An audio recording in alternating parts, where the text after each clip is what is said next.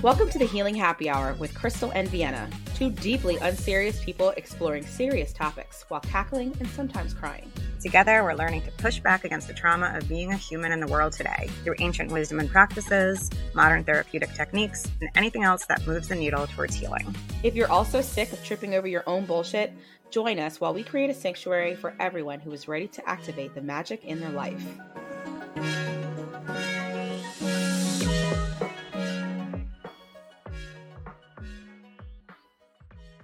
She crazy as hell. Is she only like that with you? Mostly. She's a little bit like that with Javi. And so it she never snuggles me. And I'm like, because you literally don't even acknowledge your presence because you're an air sign and you can't fucking help it. Anyway. He just, he's, oh, hey, Cap. It doesn't. Whereas Javi's like an animal lover, like through and through. That's really Bubby. cute. Do the boys miss having doggies around or Actually, yeah, definitely. Is more of a cat person, so he's very affectionate with Diddy. Enzo really loved Talia, and he does say every week, "I miss Talili," which is what he called her, and I'd be like, you know, but so while he's oh Diddy, hey, what's up? But like with Talia, he like loved Talia. that's He used to always harass her, like as a one year old. He'd like pull her tail and shit. And I'm like, stop it. But yeah, he loved her. That's so cute. Are you comfortable, girl? She looks pretty cozy. My know. boys always tell me that when I die, they're going to get a cat. It's not that I don't like cats. I'm just allergic to cats, but That's a valid reason. Just breathe in the dander, mom. they tell me they're like, it's okay that we can't have a cat now, even though we both really love cats and we really want a cat. But when you die, we'll get a cat. Like, all right. Damn. Thanks, guys. My mom told us she was allergic, but she's not really. She just doesn't like them. Did you have any pets so- growing up? Dogs. And they were always Cocker Spaniels. Oh, Actually, we had the same Cocker Spaniel. And then I had two more in college, like graduate school. I had two. She just does not like cats like old people. Oh, they're sneaky. and, Like they get on piano and everything. And I'm like, yeah, they are. But like they're also very sweet. And I never thought I'd have a cat, but here we are. I like it. I am a cat, I think. It's very much your vibe right now. A little bitchy, a little like, Like you have to work for it a little bit. It Mhm. really pays off. there's some people that can stand to hear that message. But anyway, hmm, oh my gosh. So I just, I'm like, what day is it? Like, I'm like, where are we in the week? And I haven't even asked, how was your week? Like the rest of your week last week? What did, what did you do for your healing? Doesn't it feel like the days are just I'm like I don't even know. I don't even know what happened over the past few days. I'm looking at my calendar now to see what I did. We went to see the Eras Tour concert on Friday night, which was amazing, I love that for you. incredibly healing. It was I a date that night. for you. It was. I, what did. Jimmy do? Was he like, Okay. He is the OG Swifty in our household. He has been into her since he was like in high school and she was doing country. oh my And God, Jimmy? I know. He will bring What? that up every time I try to be like, you don't even know. He's, I don't even know. I don't even know. Who used to drive to school? Was that his crush? He had a crush on her. Yes. Aw, I know, and he's always she was she's so hot. I can't believe I'm like she wasn't my type. Although now it's changed a little bit, but yeah, she definitely wasn't my Yeah. there. But I, I respect it. Yes, so he was loving it. You Lover in- boy. You're like a speak now boy, and he's no, I'm folklore evermore. That's his era, but I'm like, no, you are pure I- speak now. for the audience. I don't even know. I remember when she came out and she was country. I remember when Kanye was mean to her. I remember when she milked it for the next thousand years.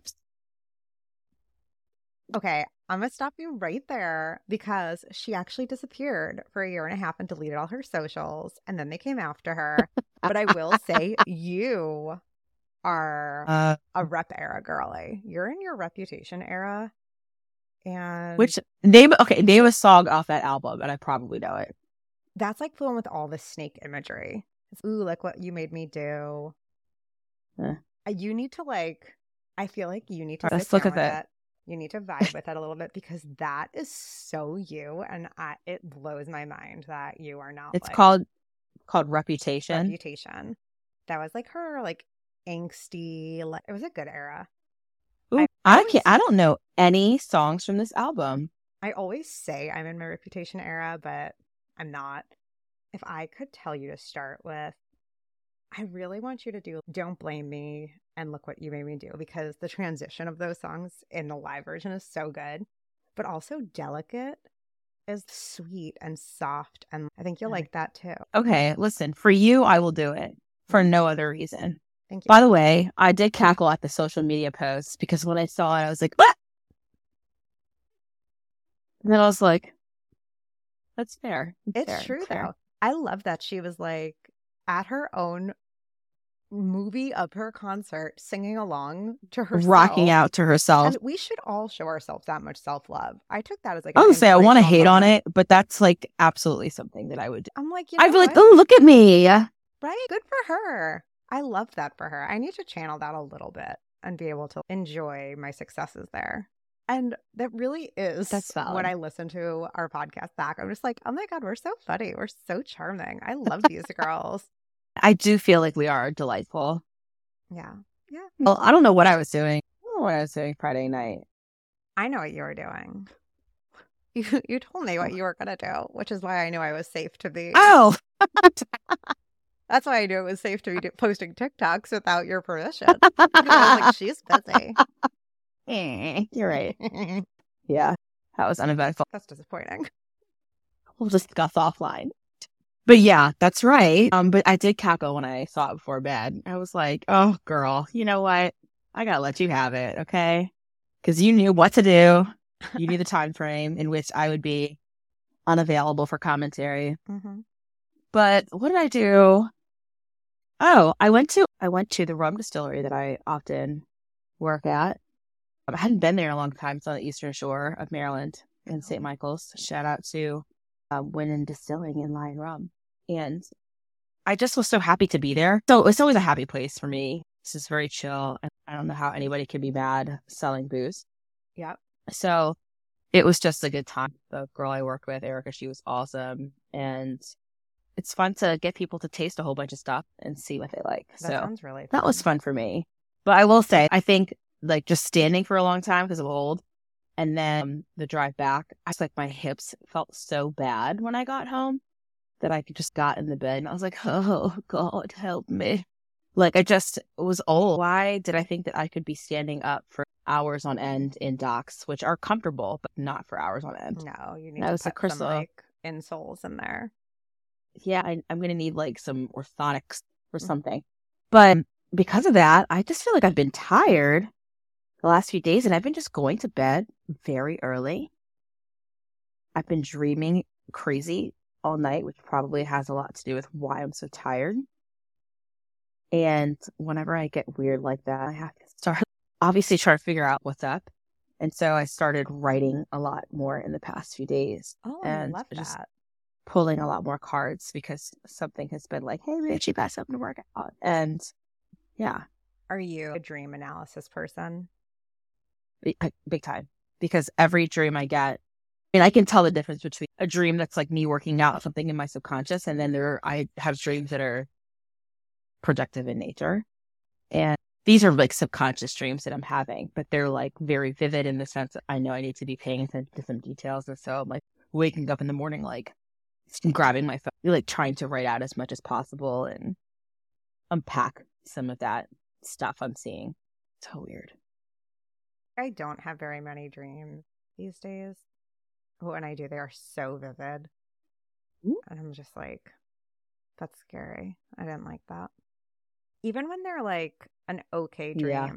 something about it being vivid really freaks me out because I'm one of those people that I don't have visual. I feel like we've talked about this before, but I don't see things. if you tell me to visualize an apple, I don't see an apple. Like it's like inside my brain, it, I don't see it. So when I have a vivid dream, it's really freaky to me because I'm like, I don't see things in my waking hours. And I but it's like amazing because it's like a totally different set of eyes that you're viewing it with. You know, it's like your third eye. It's the way your soul sees as opposed to like, like human peon brain. And there's just so much that our subconscious knows that we don't pick up on in our you know, waking life. And it's amazing to me, like what comes out in dreams.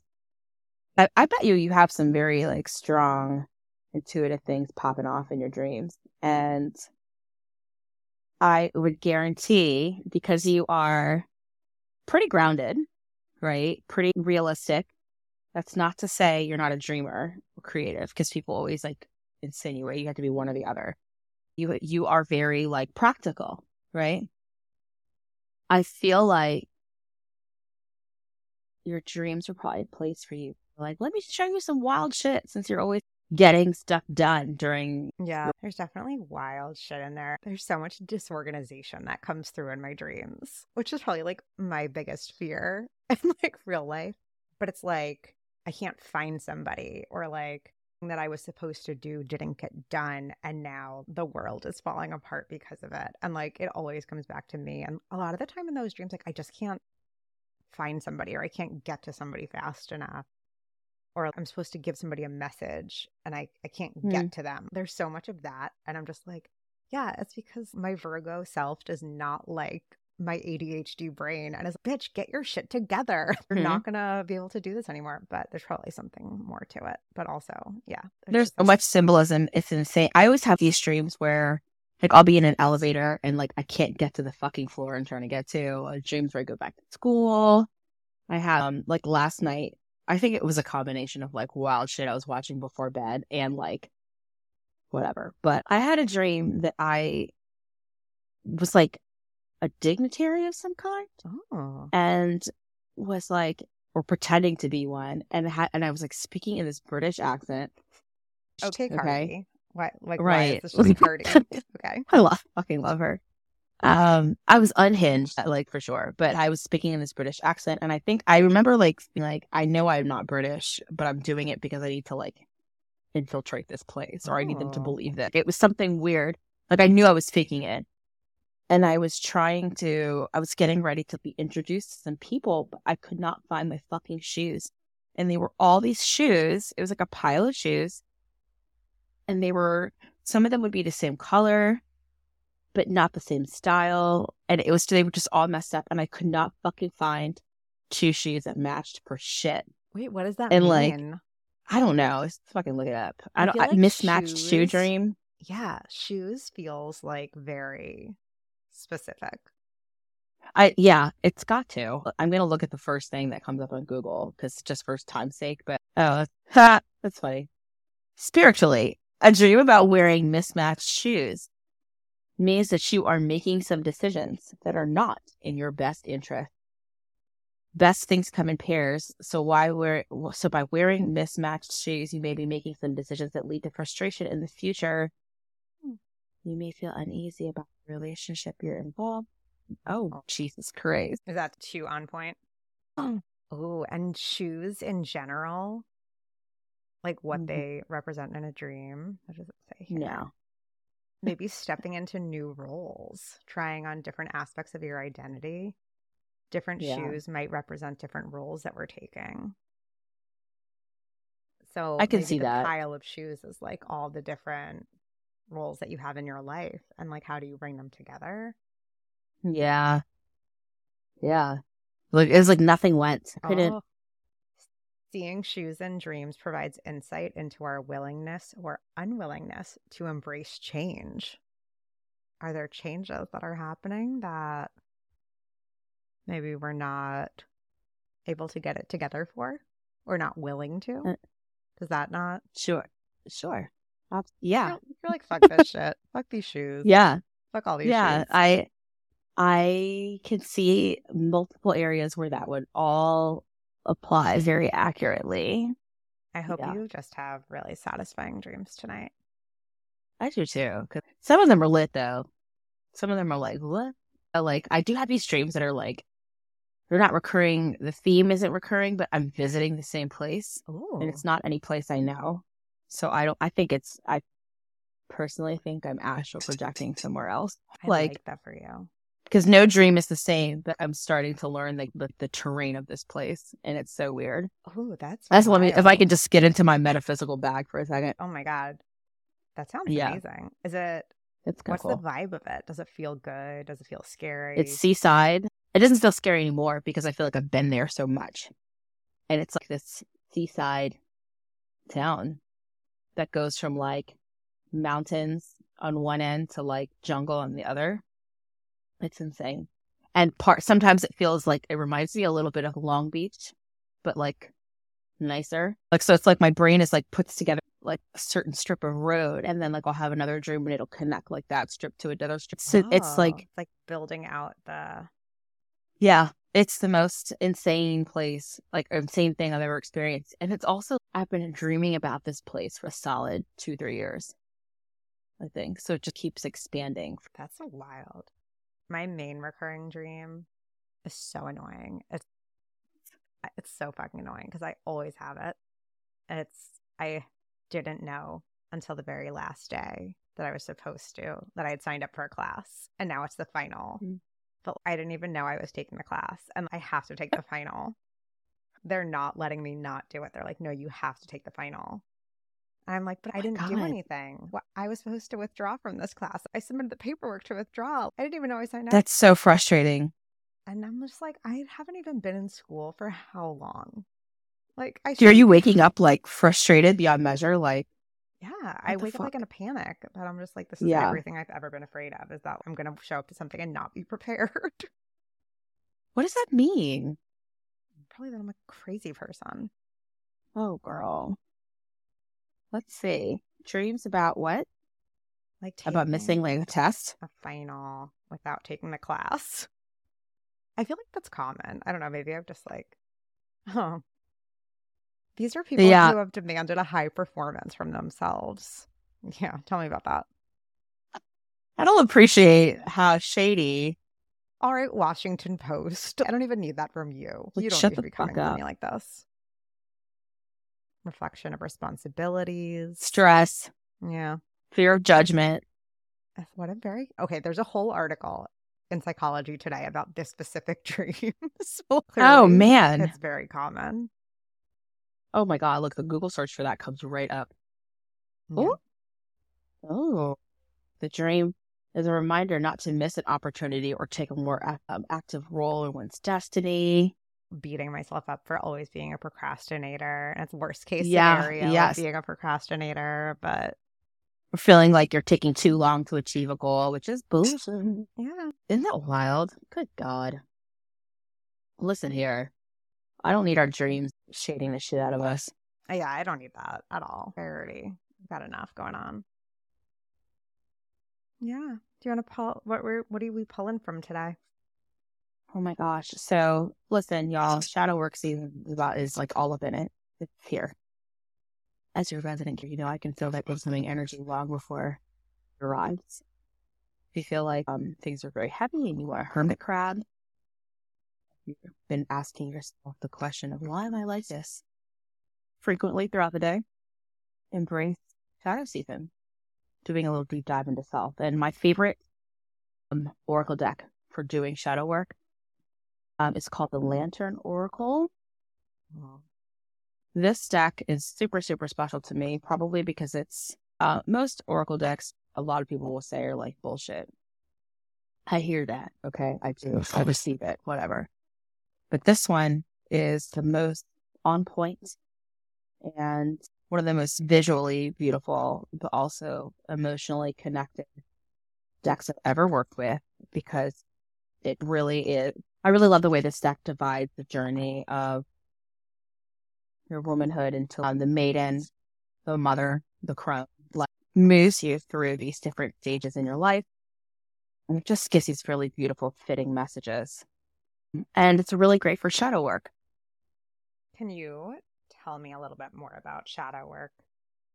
I'd say the short of it is shadow work is really trying to hold a light to the subconscious or hidden aspects of our personhood and bringing those things to the forefront because there's often places within that landscape where we really need to find healing. Hmm. And it, to me, the subconscious is the 12th house in astrology. That shadow is not always um, things that might be dark it might be seemingly dark, but in those things are really beautiful opportunities for healing and for being witnessed and being seen for the better. I know that I am in a shadow work season, examining what my patterns are and how those connect to maybe some previous events from when I was younger or from my childhood or learned behaviors and how those can help or hurt my interpersonal relationships. Mm. And that and not, and that's not to say like romantic lovers you also calm down, but with everyone, with my kids, with my parents, all of it, with other friends. So that is shadow work. It doesn't always it doesn't ever mean like to me some weird dark nonsense the way like some people will paint it out to be. It is the necessary work of asking why we are the way we are and how we can apply some healing to ourselves and not do any more damage to ourselves or to others. Yeah, that so, makes sense. Like literally, the, yeah, the pieces of ourselves that we try to tuck into those shadows that we aren't bringing out into the light. That makes sense. Exactly. So this this is a really great resource for that. I don't come to this deck every day. I come when I know that there are things that I need to unearth. So I just want to ask Spirit to draw from our collective energy and give us a message as we move into this season of shadow work. Okay. This is radical self acceptance. You are perceived the way you perceive yourself. This feels incredibly targeted. I hate when spirit is more on point like than the for you page algorithm. Okay, this is too much. I can already tell, and I'm mad about it. I, when I tell you I've been getting shaded all week, and I'm like, damn, y'all really beat my ass a little bit. The relationship you have with yourself informs how you relate to others. The way you see yourself affects how you perceive others and assume how they see you. The expectations you place in yourself are reflected in the disappointments you experience from and the judgments you make upon others. When we only accept the best parts of ourselves, we mirror, oh, wow, such conditional acceptance towards others and the world. Drawing this card calls for a time of deep reflection. What is it about yourself that you're rejecting and why? Where did that story come from that suggested something about you was wrong, not good enough, or needed to change? Whose belief was that before it was yours? As you meditate on the answers to these questions, it is it negative and oppressive energy that comes up for you? If so, it's okay to breathe. We are ready to proceed with the following writing prompts. They do have some writing prompts here. Make a note of any aspects that you st- will struggle to accept yourself. They want you to write a letter. I love that because it's very similar to what we're going to talk about today. Write a letter of gratitude to your shadow parts, letting them know that you appreciate how they have served you and stood by you the only way they knew how. Take them into your heart as they are and celebrate them. As you do this, notice whether any powerful or positive energy comes up for you. If so, good. Breathe deeply into it and allow all the positive, compassionate, and loving energy to marinate through every atom of your body.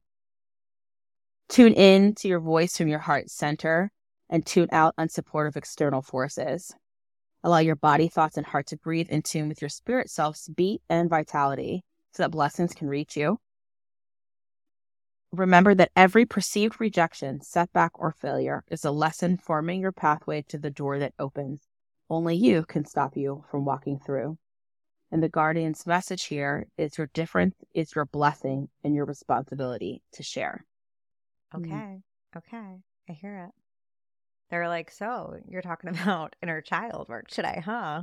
We're mm-hmm. going to get the ball rolling just let me help you out a bit is what they said. Yeah. Um, that's really beautiful and very fitting actually to some personal writing I was doing earlier. Oh. So it's on point, but I love that as a really beautiful segue into our topic this week.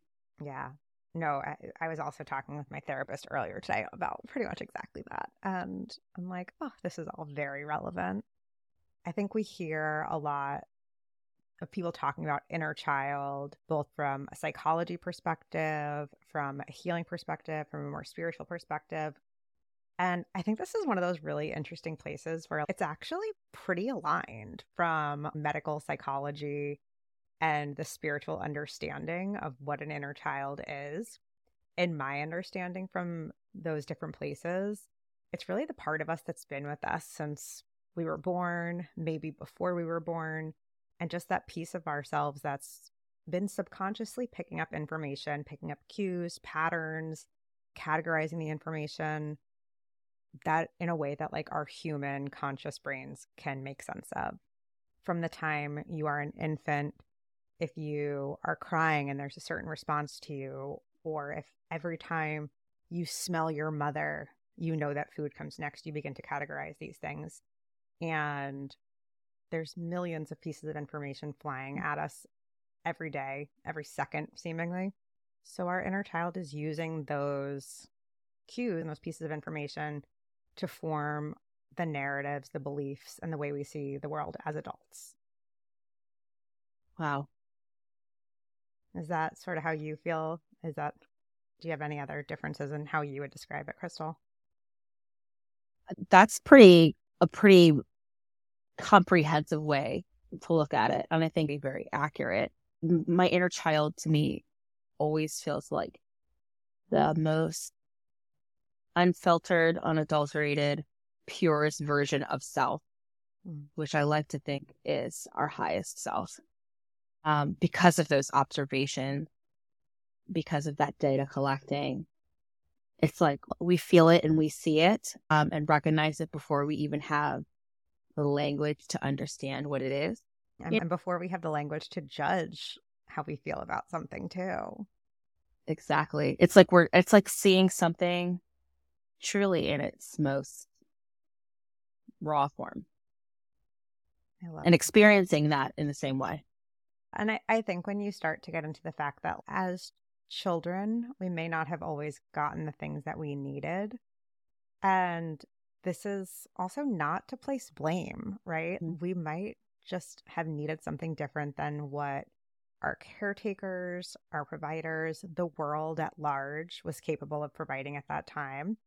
But that lack of having those things also informs the narratives that we grow up with then and that become our worldview. And I think what's really important to note there is because of the things that we do understand scientifically about neuroplasticity, it's not too late to change these things. And I think a lot of people do with whether it's shadow work, whether it's therapy, whatever that is, mm-hmm. we're using that neuroplasticity and building on that to change those stories, change those beliefs, explore where they're coming from, and maybe changing them a little bit. And that right there for me is the process of reparenting ourselves that we're just like, all right, let's dig back into this, see how we got it.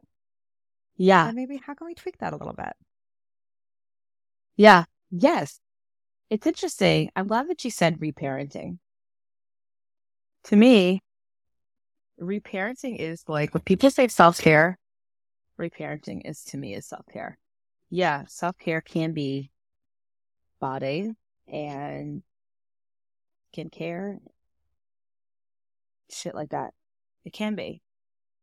But reparenting is self care to me because it's like being a parent is not easy. And it doesn't mean that you do the thing that you want to do. It means you do the thing you have to do. And I think that one of the most self affirming things you can do is ask yourself what you need and give yourself that.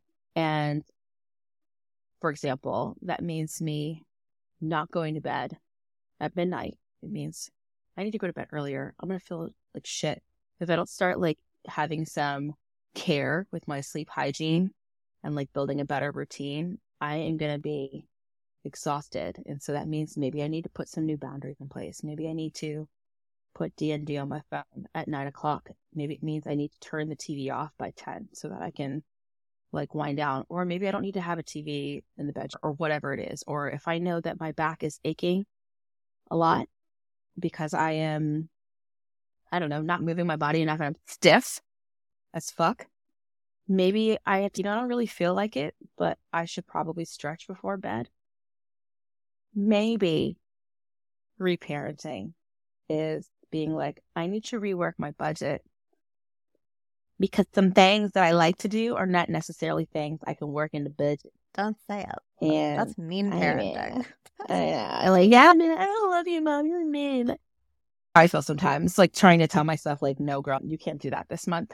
But also, like, I tell my kids this all the time that I'm like, hey, mean mommy is coming through. And mean mommy sometimes knows what's best. Mhm. And is it fun that I tell you that you can't have any screens until homework is done and your room is picked up and everything you needed to do is done? No, but I'm going to be mean mommy. And if mean mommy needs to confiscate the iPad because you're sneaking it, I need you to trust Mhm. that it is for your benefit.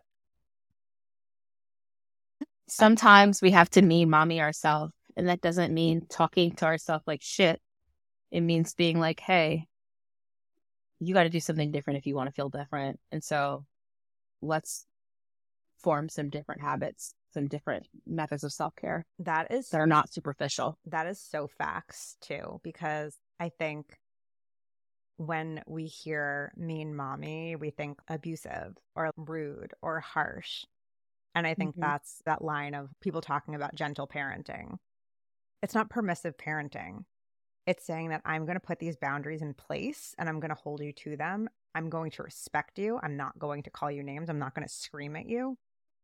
But there are boundaries and I'm going to treat you like a human who is worthy of respect because you are a human who's worthy of respect. If we could gentle parent ourselves, that's great too. Seriously. And that's that's And- what I mean when I say mean mommy. I'm not calling anybody names, although I will call myself names, which is not a good behavior. But I'm not going to do that to my kids. This is why we are where we are here, baby. That's showbiz. That's show Because- baby. That's the accent. I love it. But that's how we are. We end up here and talking about this because we could take two routes. We could go like what we think the me mommy is, or we can operate from a place of you might not like this, but it's for your own good. And it's not like you beating up on yourself. It's you being like, no, we've got to change some habits around, or we have to put some more boundaries in place, or we have to remove some and be a little bit more flexible. Or take a little bit better care of your body yaddy because you are stiff everywhere and your joints hurt. Yeah. And maybe there are some things that we don't want to do because it requires a healthy amount of change.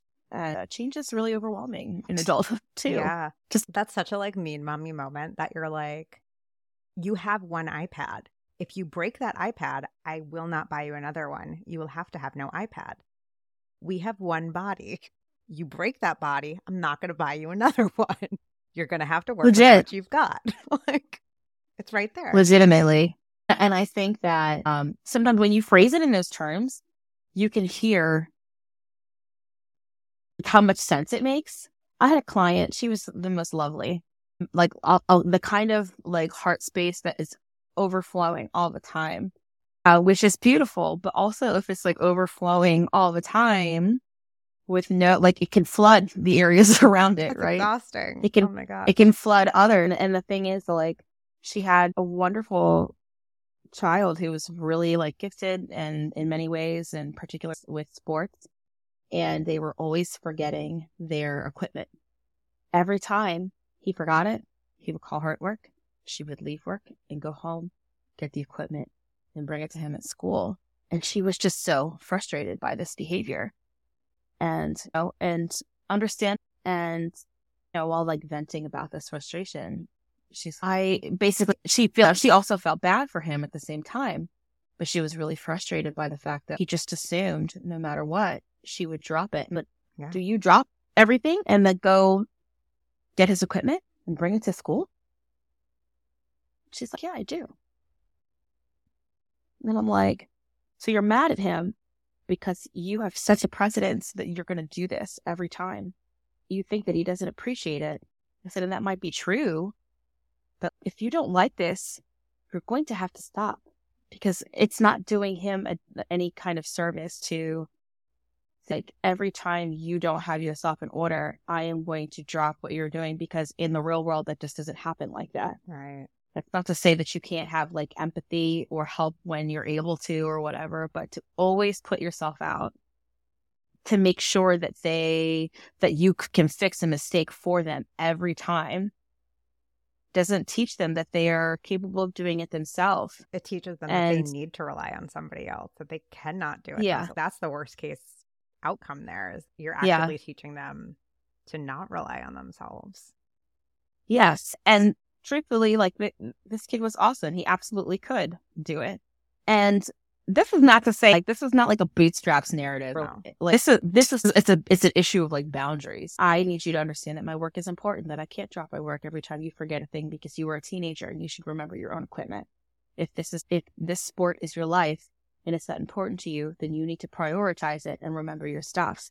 The same way I had to prioritize work because I have bills to pay for all of us. You know what I mean? Yeah. it's um, like showing someone the way in which they can be an adult and that way you are not resentful you know that you always have to help someone who doesn't know or can't see Yeah. that like It's not like Someone needs help. Are explicitly great at understanding the nuance there of not at all invisible labor. exactly. Yeah. and she was worried about being labeled a mean mom that's why yeah, no, it makes so much know. sense though. I when Dominic was in second grade, he started getting homework, and he mm-hmm. came like the first day, and he started to do his homework. I was like, "Here's the deal. I'm not going to make you do your homework. I'm not going to sit here with you and fight with you. Like, I will, if you want me here while you work on it, happy to do that. If you want me here so you can ask some questions, we can chat about your day while you're working on it. You want me to put up music? I am Mhm. happy to help you create the environment, but I will not sit here and scream at you to do it. And he started flipping out. Like he threw his pencil, he knocked his homework over. And I was like, I see you're having real big feels about this. I'm not going to be a part of this. I'm going to let you do whatever you need to do. You give me a call when you're ready to get back to it. If you need some help, I'm right in the other room. But I'm not. This is, we have a long lifetime of homework doing to get through together. Mhm. And right now, the precedent that I will set is not going to be that, like, we're going to fight about this every day because I have enough confidence in you that you can do this yourself. I know that you are smart, you are capable, you're on top of your shit. I'm like, I have faith in you for that. I know that I don't need to be here sitting on you to do this. Because I also remember doing Wow. homework as a kid was a battle every day. And I felt girl. stupid at the end of it. I felt like I wasn't taking it seriously enough. I was doing everything wrong. And I was like, this, I'm not bringing this into my house. i know it and that's it, you listen if your parents have ever screamed at you while you did your homework Like every day, ever doing math. I didn't know dyscalculia was a thing, but I bet you a bitch had it. And yeah, I'm just going to say this. It is very difficult to erase the narrative that I came to believe at the hands of my parents helping me with homework. And Oh, um, it's a bummer. It comes up every therapy session that it's I'm lazy, I'm playing stupid, I'm not working hard enough, I'm not focusing, I'm getting distracted. It's not cute to play dumb. Why are you play-? like these things come up that it's like the you're these are sloppy mistakes. It's because you're not trying hard enough. These things every day of my life have now become part of my narrative that I tell myself every Mhm. day. And I it was truly my senior year of high school when I was put into an honors math class that I was like, wait, I'm good at math? And I remember my teacher was like, Wow. yeah, we're putting you in this because you're really good at math. And I'm like, I. Somehow we got like things mixed up. I'm not good at math. I'm stupid and I'm lazy and I don't work hard enough. And he's just looking at me like, what are you like, what is, what are you talking about? But I was just like, this, this can't possibly be. And these are the Mhm. narratives that we tell ourselves. And it takes a long time to unlearn these things. Yes, it does. So, where does the inner child show up in our life? I know we definitely gave a couple of examples of where we are finding ourselves touching in with our inner child. Mhm. And I'm, I had read this book. It's called Reconciliation. It's super good. It's really short, called Reconciliation Healing the Inner Child. I'll include that in the show Hmm. notes. But the author gives a really interesting example where he's talking about refugees fleeing from where they grew up, coming to another land. Maybe it was a really dangerous voyage across the water. They get to safety they're living this new life where the danger of that does not exist anymore. They can still Mhm. tap into those feelings, they could still tap into those memories. And if somebody brings it up, they can still tap right into it. And then he was talking about there might be like, you might have a, a picture of the ocean, and it's just a picture. A picture cannot hurt you. You are not in danger. But like when someone looks at this picture, they can physically feel those sensations of danger, Mm. of fear. They can hear the voices, they can hear everything they went through. We still physically feel that danger when we tap into these things. And it's because we hold on to the experiences because that person who we were at the time is still inside us, right? Oof, yeah. We have those moments. And just thinking about, yeah, a picture is not dangerous, but I know there's pictures I can see. And it's of a moment in time. And I'm like, it throws you right back there because maybe we didn't fully deal with these things that we were going through at the time. And we just put it away, put the picture away, don't look at it, don't think about it. Wow. I can see that for sure. It's know, it's like opening up a like a memory box of things that you just don't think you're like, oh yeah, I remember that. But to say you remember something and then to see it something about seeing a picture or like hearing a song or having a smell, like that limerence or something like that feels so real and it's jarring. And I think obviously that's the thing that you know, in many situations when people have like PTSD and stuff like that, it brings all of that to the forefront. And you're like, ooh, like what? You know, especially with some of the childhood stuff, like you said, it's like we thought we dealt with it and here it is creeping back up again. And it's never going to have a different, it's always going to be like a little bit triggering, right? But like how we deal with it, I think is like how we deal or how we heal the inner child is like learning different ways to deal with it when those things come up. I am having in real time a legit like a breakthrough a little bit. So I always say I am sensitive and I am not sentimental. I don't keep things, I don't cling to things. I don't have toys from when I was a kid. Like anytime my mom would be like, "Oh, here's a box of things to go through." I'm like, "Throw it out. I don't want it. I don't need it." I don't keep anything.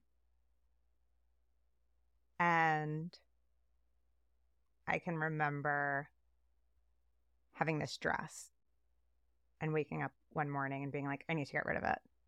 I can't look at it. I can't see it. I can't even put it into a bag. I need to just get rid of it because, like, a thing that happened while I was wearing it. And it's, I will not allow myself to hold on to souvenirs, memories, because they're so physically in these things. And like, maybe I'm not just Marie Kondoing my life. Maybe I'm just like running from potential triggers. Shit. Maybe I Hmm. shouldn't have gotten rid of all that stuff. oh man. I, first of all, that's huge.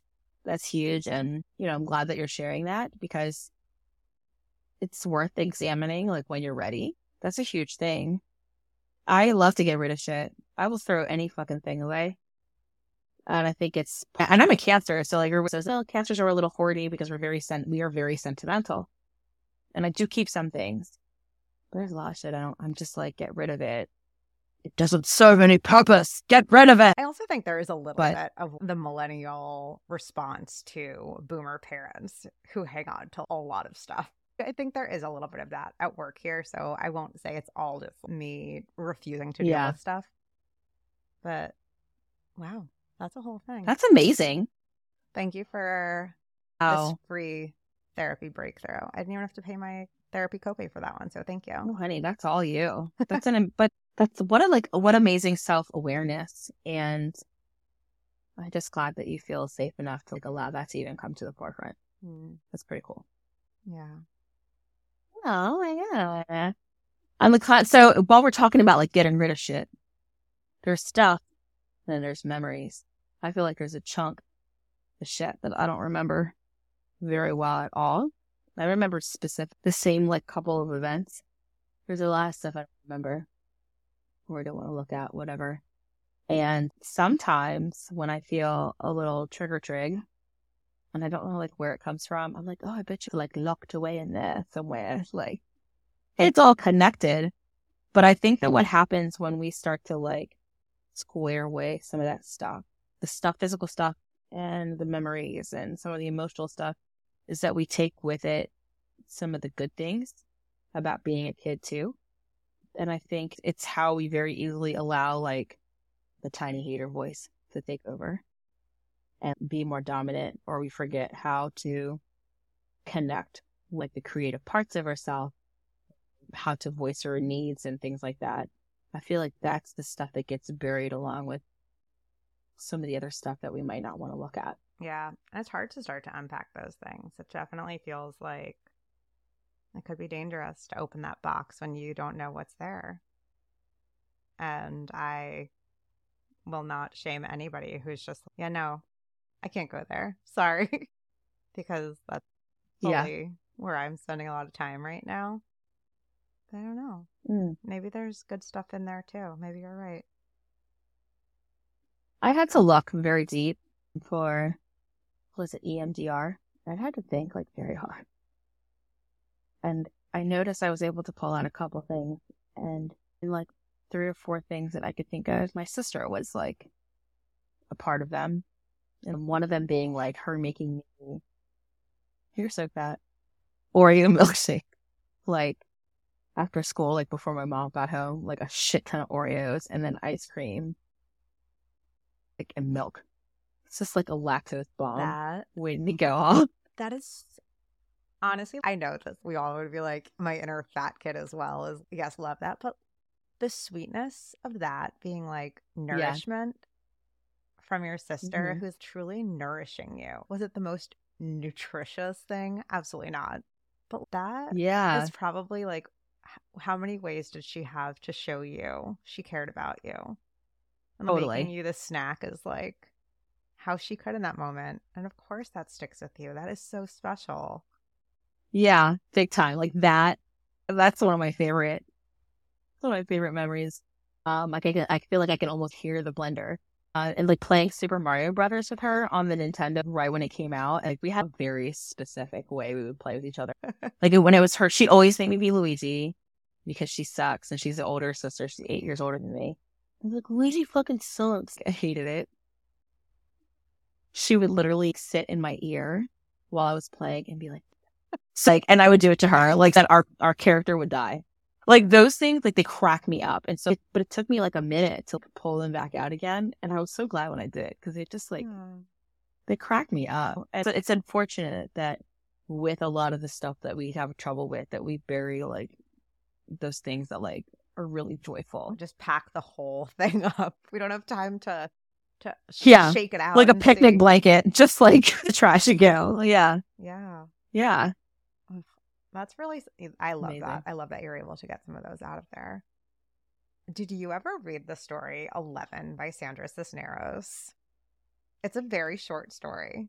You probably read it. No. Okay. I've read, I've read something else by her. Is it, is she author of House on Mango Street? Yes. Yeah. Okay. I read that. Um, but I have not read this. I am going to read it though because you didn't mention okay. it earlier. I put a link up, but I'll just read the first paragraph. It says, What they don't understand about birthdays and what they never tell you is that when you're 11, you're also 10 and 9 and 8 and 7 and 6 and 5 and 4 and 3 and 2 and 1. And when you wake up on your 11th birthday, you expect to feel 11, but you don't. You open your eyes and everything's just like yesterday, only it's today. And you don't feel 11 at all. You feel like you're still 10 and you are underneath the year that makes you 11. Like some days you might say something stupid, and that's the part of you that's still 10. Or maybe some days you need to sit on your mama's lap because you're scared, and that's the part of you that's five. And maybe one day when you're all grown up, maybe you will need to cry like if you're three, and that's okay. That's what I tell mama when she's sad and needs to cry. Maybe she's feeling three. So it goes on, and it's oh, man. a beautiful story. And this is one of the few childhood memories. I remember reading this, and it must have been in fourth grade and I remember reading it as you're 11 now. Don't be a baby. Don't be three. Push that part away and be 11. And it was only rereading it as an adult that I was like, I got that so fucking wrong. Wow. It's all in there. And I'm like, of course it's in there. And the beauty of that is you can feel three. You don't need to respond in that way. You can choose to respond as 11 or 22 or 37 or 45. You can choose a different response, but the rest of that is Mm. still in there, and that's okay. And I, the second we started talking about like inner child work and this sort of thing, I was like, oh my gosh, I remember that story. And it's just, I think everyone should read it. It's a great short little story. Oh man. That's beautiful. It's such a good one. I think Because we're always in such a rush to grow up. We should do we do a lot of like letting our childhood person talk for us, probably in the wrong ways. But like, what about those ways? Yeah. What what is that seven year old feeling right now? Because that seven year old's still Hmm. there. What's she feeling? How like how would she respond to this? She might be looking to you, be like, I, Hmm. I don't know how to respond to this. You're the thirty seven year old. You figure it out, and that's okay too. Like, you don't have your shit together, and you are forty, girl. Like, the other place that I think that this has really come top of mind for me lately, you are going to be like, you're insane. This is stupid, crazy, wild Taylor Swift, Swifty nonsense. But it did come up for me watching that Eras tour. And here's why. I swear I have a point, so trust me on this one. She introduces the concert and she's like, we're gonna go on a journey of 17 years of making music, these 10 albums. It's been amazing, blah blah. And she's playing some of those old songs from her first albums that she wrote when she was in ninth grade. And I started thinking, what was I writing in ninth grade? It Ooh, would have been so cringy. I would have slammed the door on that stuff so quickly. Not 17 years later, been walking around and being like, let me tell this story. Let me sing this for you. Let me be proud of this. And with each era, she is introducing herself as a new artist. She's creating new things. And yes, I'm saying this through the lens of this one artist, but it's all of us. We've all become different people at different points in our lives.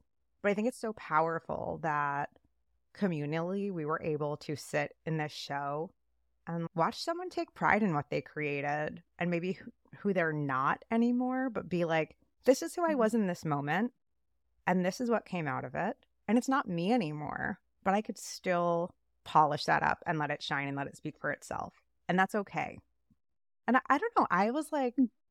oh my gosh, that's so sweet to be able to do that and enjoy that. yeah, because I would have no grace for ninth grade me. No, oh my gosh, I would. I can guarantee that anything I wrote in ninth grade has long been thrown out. And now me regrets that. I wonder what I was thinking. I wonder what was in those journals from ninth grade. I wish that I had mm. a little bit more compassion for that. Man, See, I I wouldn't mind looking. Well, I do have a box of like notes and stuff like that. I might have to go through it.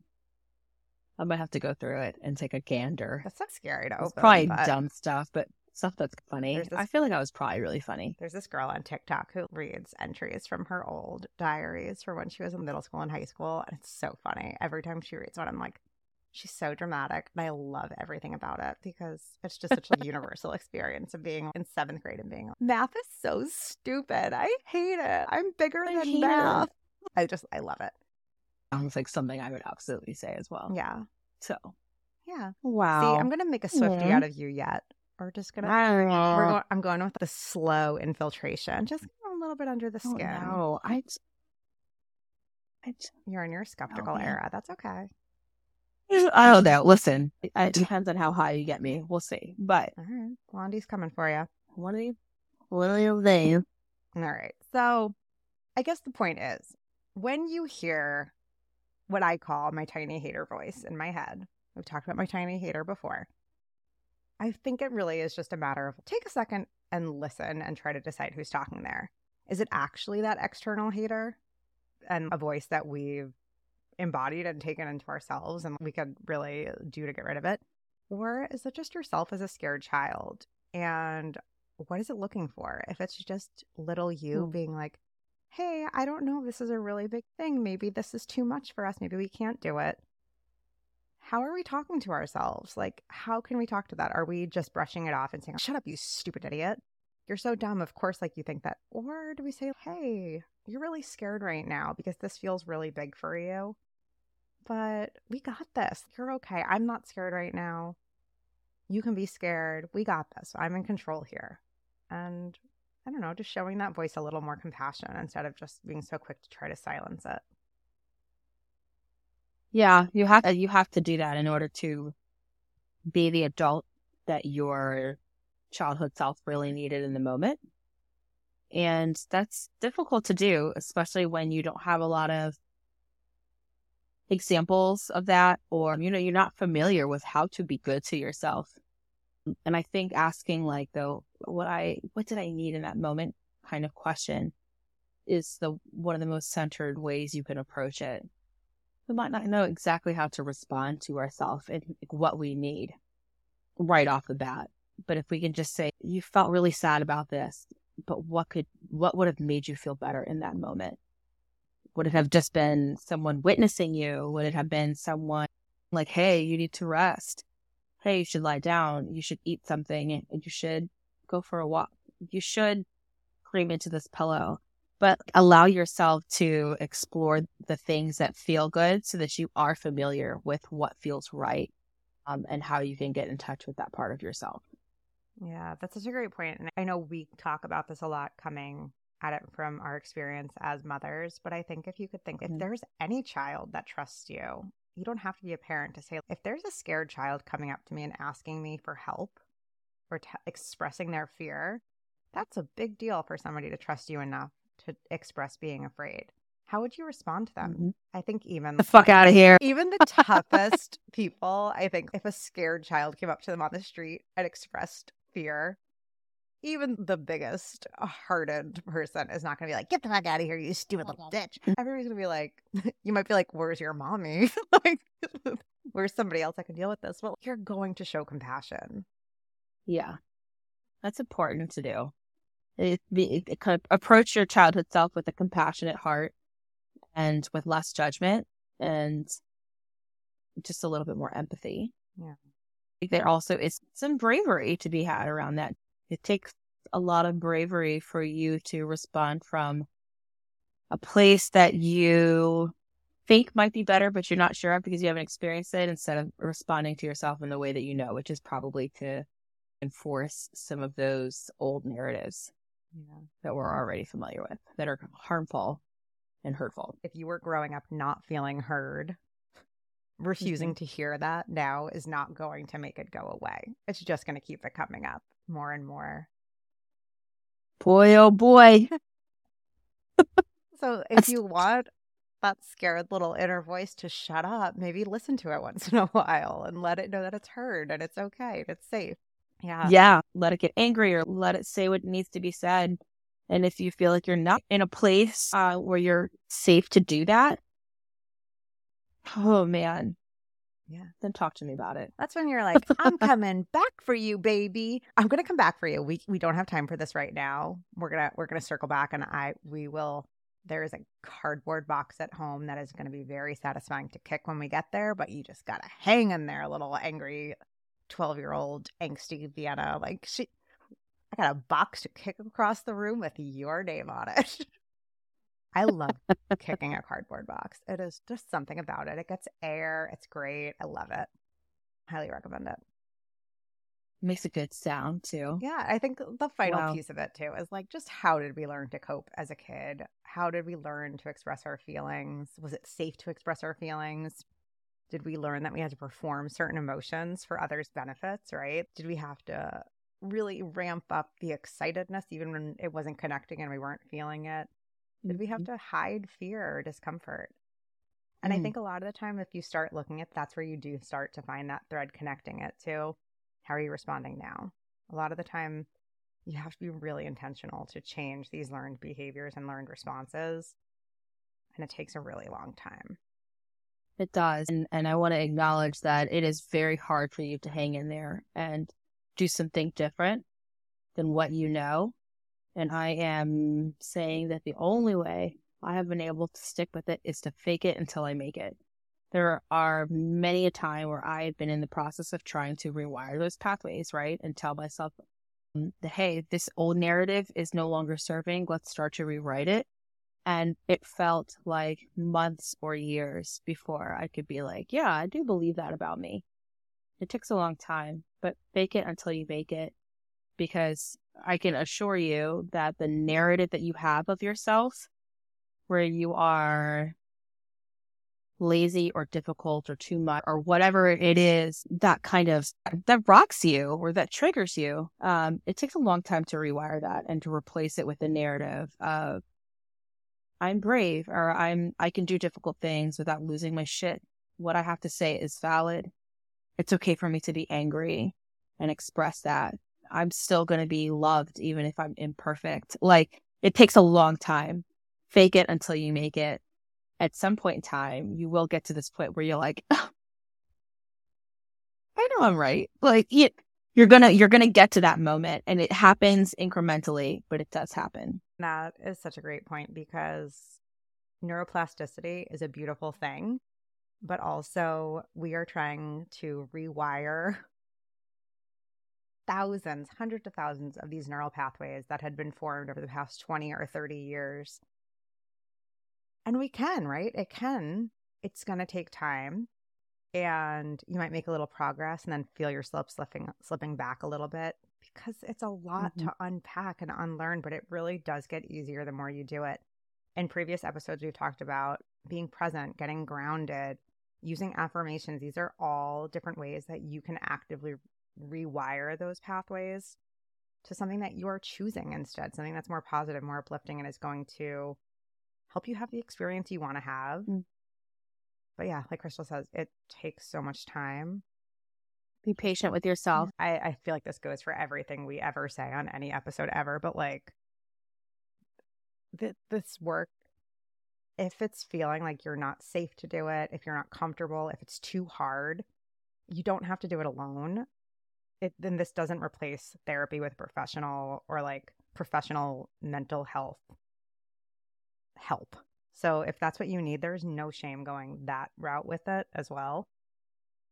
And that's great. You can do two things simultaneously. You can work on this more spiritual side and you can also work with a therapist. But if it feels too hard and too scary, you don't have to do it alone. All right, so talking through some of the action items of how to get mm. moving through this. We already said getting present and grounded, affirmations, great ways to get started. We already said also really intentionally pause for a moment when you hear that voice. See who it is. See if it's like just your tiny hater or if it's your inner child. And just take a second before you respond really quickly and be like, oh no, here's how I want to respond. And if it's that tiny hater, tell them to fuck off. That's fine. But if it's little, you don't need to tell them to fuck off just yet.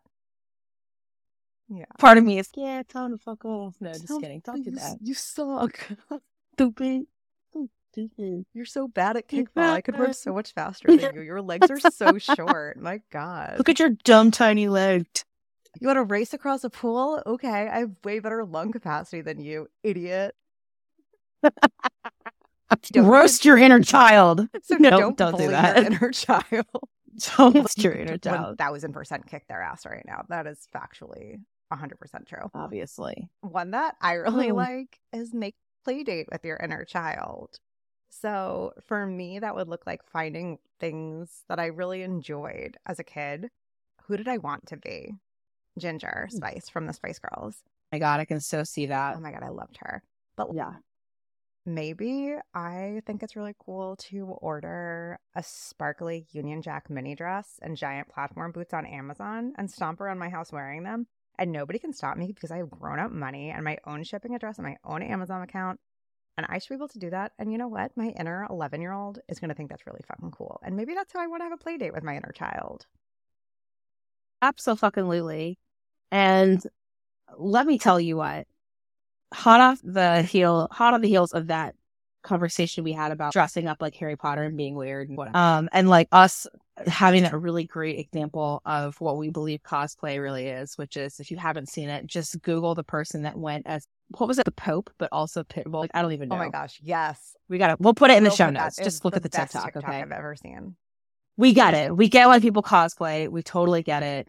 It's it, and it is such a big deal for your inner child, and I love that. And listen, do I think that the whole Harry Potter thing is a lot? I do. Okay, but do I get it? And do I strongly encourage you to dress up as your favorite, whatever?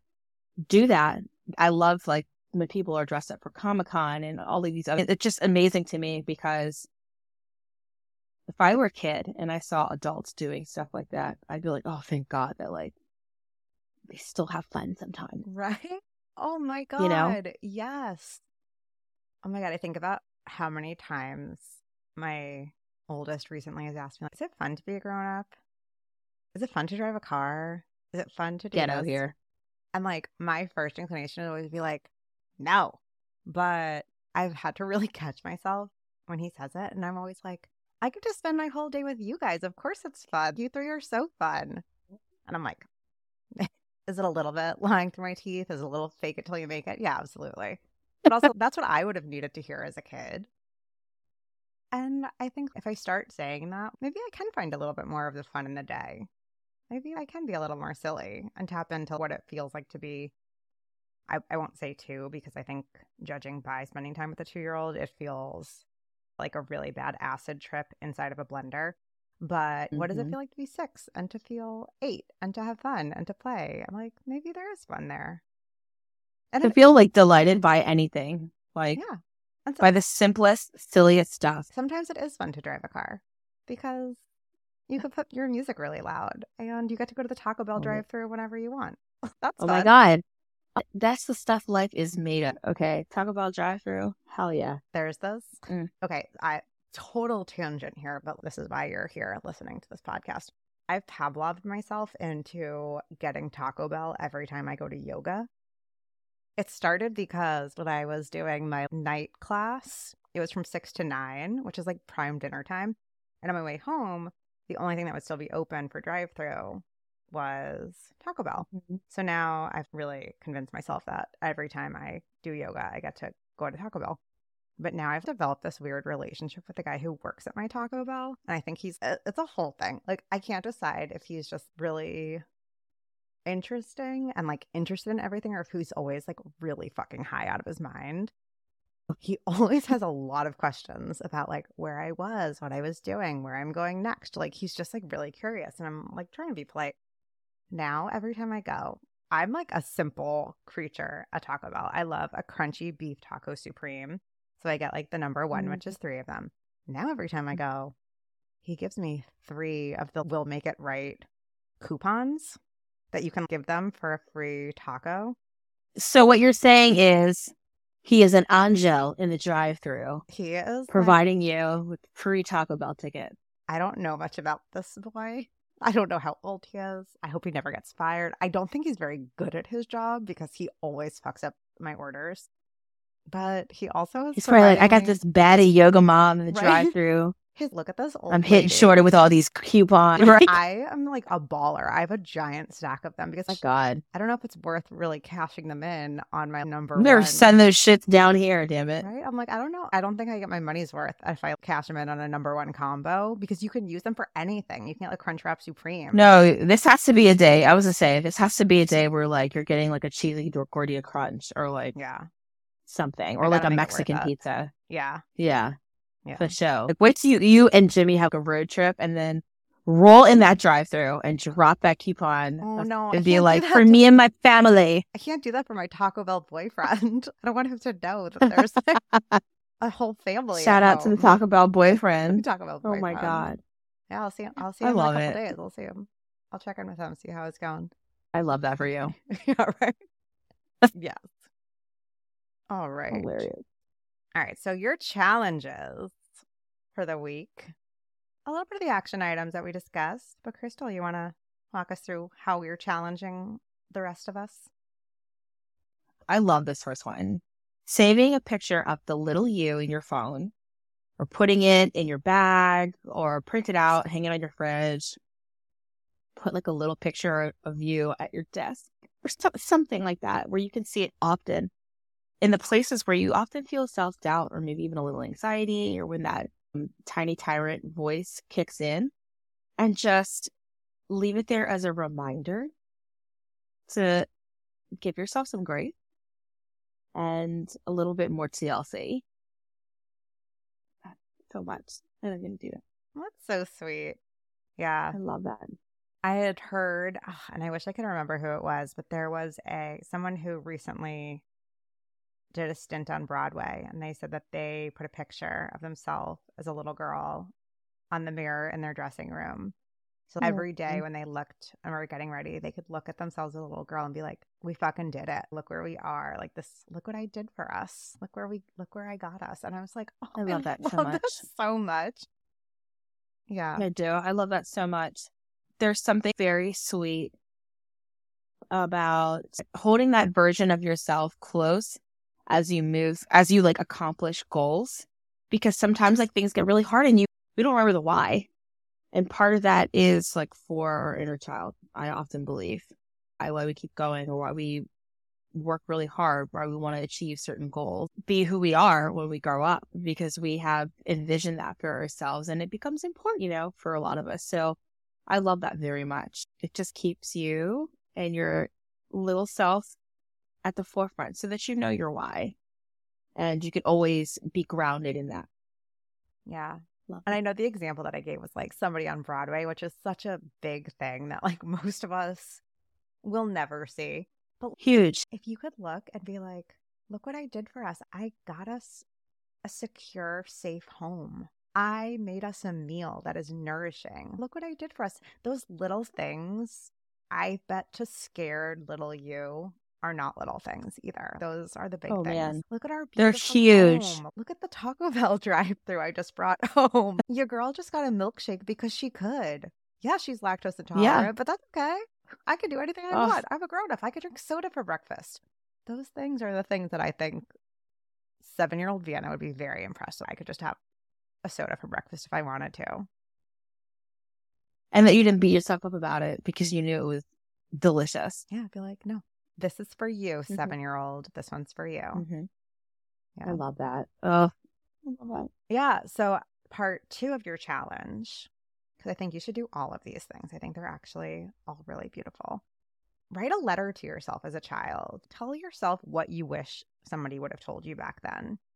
Maybe it's something specific that you needed to hear at a certain age. Maybe it's just the thing you just, it took you until you were 35 or 40 to figure out that, that you needed to know. And maybe it's not a letter, maybe that's not your style, maybe it's a video or a voice memo, but just talk to yourself, talk to your inner child, mm-hmm. and let them know what you know now and how they get through it and how maybe how you get from point A to point B. I'm not going to say to Z because we're not at Z. We got a long way to go, but what are the what are those stops? What are those learnings and how are you now as an adult supporting that inner child through it? What reassurance. Yeah. I love that. Oh, so our final is an echo, an echo of one of the action items, and that was make a play date with your inner child. And so, to that point, reconnecting with your favorite childhood activities. Like, what a huge way of allowing your inner child a little bit more free reign in your day to day life. What were the things that you loved to do? I used to love swimming. Any body of water, really, that is clean and like refreshing was my favorite. I loved going to the pool. I loved going to the beach. And that's something that I want to be more intentional about, like reconnecting with. Rereading your favorite books, visiting a theme park, and yes, even you people who go to Disney like eight times a year, great, great job on your childhood hearing. Okay. You, you definitely are tapping into something there. Um, playing video game. What are these things that you love? And allow yourself some time every week to escape there. Every day if you're able to, but if every week you can make some time to say, I need to visit this part of my childhood self that brought me a lot of joy. And I understand that for a lot of people, it might be hard to remember some of the things that you really love to do. You're like, I don't really know. I- I didn't really do this. Some people lately, you don't have those things. And that's when I say, in that case, try everything. Try everything that you wanted to try or that looks interesting to you or that maybe gives you a little spark or uh, makes you curious because you never know what you might awaken in yourself when you dive into that. Like for me, I am not good by any means, but watercolor from time to time. And I think it's just a really nice way for me to get out of my head a little bit. Um, or be still and be quiet without like ruminating and like producing anxiety. Um, there's something really lovely about that. Try a few different things and see what lights you up. And I know a lot of people who have like very cool ways of connecting with their inner child, like the writing, podcasting, like photography, all of those things, artwork. Um, and I just love when people like rediscover something that they really like, that just like embodies their childhood. And when they allow themselves to, to have that time and not feel bad about it and, not need to look at it as productive, but just something that you do for you, for your spirit. Yeah. I think it's such a good call out that sometimes it's really hard to remember what those things are. About a year and a half ago, when I really started actively, maybe it was like two years ago now, but when I really started down this like healing path for me, I remember telling my therapist, I was like, I don't even know what I like. I don't know who I am. I've lost all of that. And one of the first places I refound it is I don't even know how to say this without sounding like a giant weirdo. Walking through supplies at Staples. I was such a school supply girly. Oh my. I didn't need a talent, didn't need a skill, didn't need a hobby. I didn't even need to start tapping into those things right away. Yeah. I just needed to walk through Staples I'm like look at all the pens and pick out like a fun eraser. And like it was a, like like an instantaneous flashback of touching it and being like, oh, I used to love doing this. I used to fantasize mm-hmm. about what trapper keeper I was going to get and pick my Lisa Frank folders. Trapper keeper. That was like that was it, and I loved it. And once you do start to reconnect and find those little ways in, the other things they come back too. You start to be like, oh my gosh, yes, I loved I love dancing. Can I just dance around my room for 20 minutes? And is it going to feel really mm-hmm. stupid for mm-hmm. the first 18 of them? Absolutely. But that's really fun too. Or can I just color? Can I? It doesn't have to be a huge ordeal. It might get there. Maybe one day I'll be like, oh my God, I have this whole routine. Yeah. I love it. But maybe you just put on some music and dance around like you're silly, or maybe you put on a bathing suit mm-hmm. and some high heels and you pretend that you're Beyonce and like a single play dress up, right? Like, dress up. There's a reason that yeah. kids love to play dress up, and it's because it allows you to tap into different pieces of yourself. So do that. Play dress up. Do your hair, do makeup, find a YouTube tutorial, anything. Just start trying shit. You have to be intentional to set aside that time and say, all right, this one's for you. I'm taking this play date with my little inner child. It's mm-hmm. easy to get mm-hmm. distracted if we're not being intentional about it. Yeah, I uh, the Nintendo actually is the thing that recircled. Like it came back around for me. We have a Nintendo Switch, and the kids and I really bonded over Animal Crossing during the pandemic. Our, our island's like all but abandoned now because then we discovered like that you can actually play like classic um, Nintendo games, and I am just so proud that my kids love Super Mario Brothers, that they love Sonic, and that they love Kirby and like those games because it makes me think of my sister and those like happy memories. And I know that Enzo and Javi will have that as well, like with each other, even though they fight a lot. And I'm like, I'm going to throw this switch in the trash if you don't stop. Oh my God. Screaming. I threaten to throw that switch away at least twice a week. And I'm like, I don't even care. Uh, I'm crazy. I'll throw it out. I will. I like will. that's a oh, thing. Yeah. That's an unhinged part of me that like, yeah, I'll admit it needs a little healing. I'll throw that shit in the trash and be and like the next day I'll be mad yeah. that I in the moment it, like a four hundred dollar item. It would feel so oh, justified. You'd feel so good in the moment. Yeah, it takes a little bit toxic. And for all the other young follow us for more toxic parenting tips. Listen, this ain't the healing happy hour anymore. This is like the unhinged petty hour. But if all the younger siblings out there, like Crystal and myself, want a little bit of validation and a redemption arc, go ahead and play your mm-hmm. kids in Mario Kart because you know what? They're real bad and you get to beat them because you're a grown up. That's right. And they don't know That's yet. Right. They don't know. Hashtag inner child healing. Inner child healing.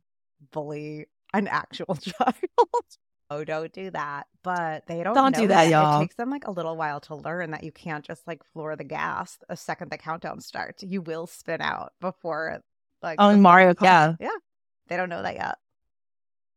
But yes, please go play a game. Like indulge yourself. Be intentional about giving yourself that time. Try not to think of it as, oh, I could be doing a, it doesn't matter what you could be doing. Allow your inner child to just exist for a moment, free of judgment, and have some fun. Yeah. I hope somebody decides to go after their childhood dream of mastering beatboxing because that was like really a thing when we were kids.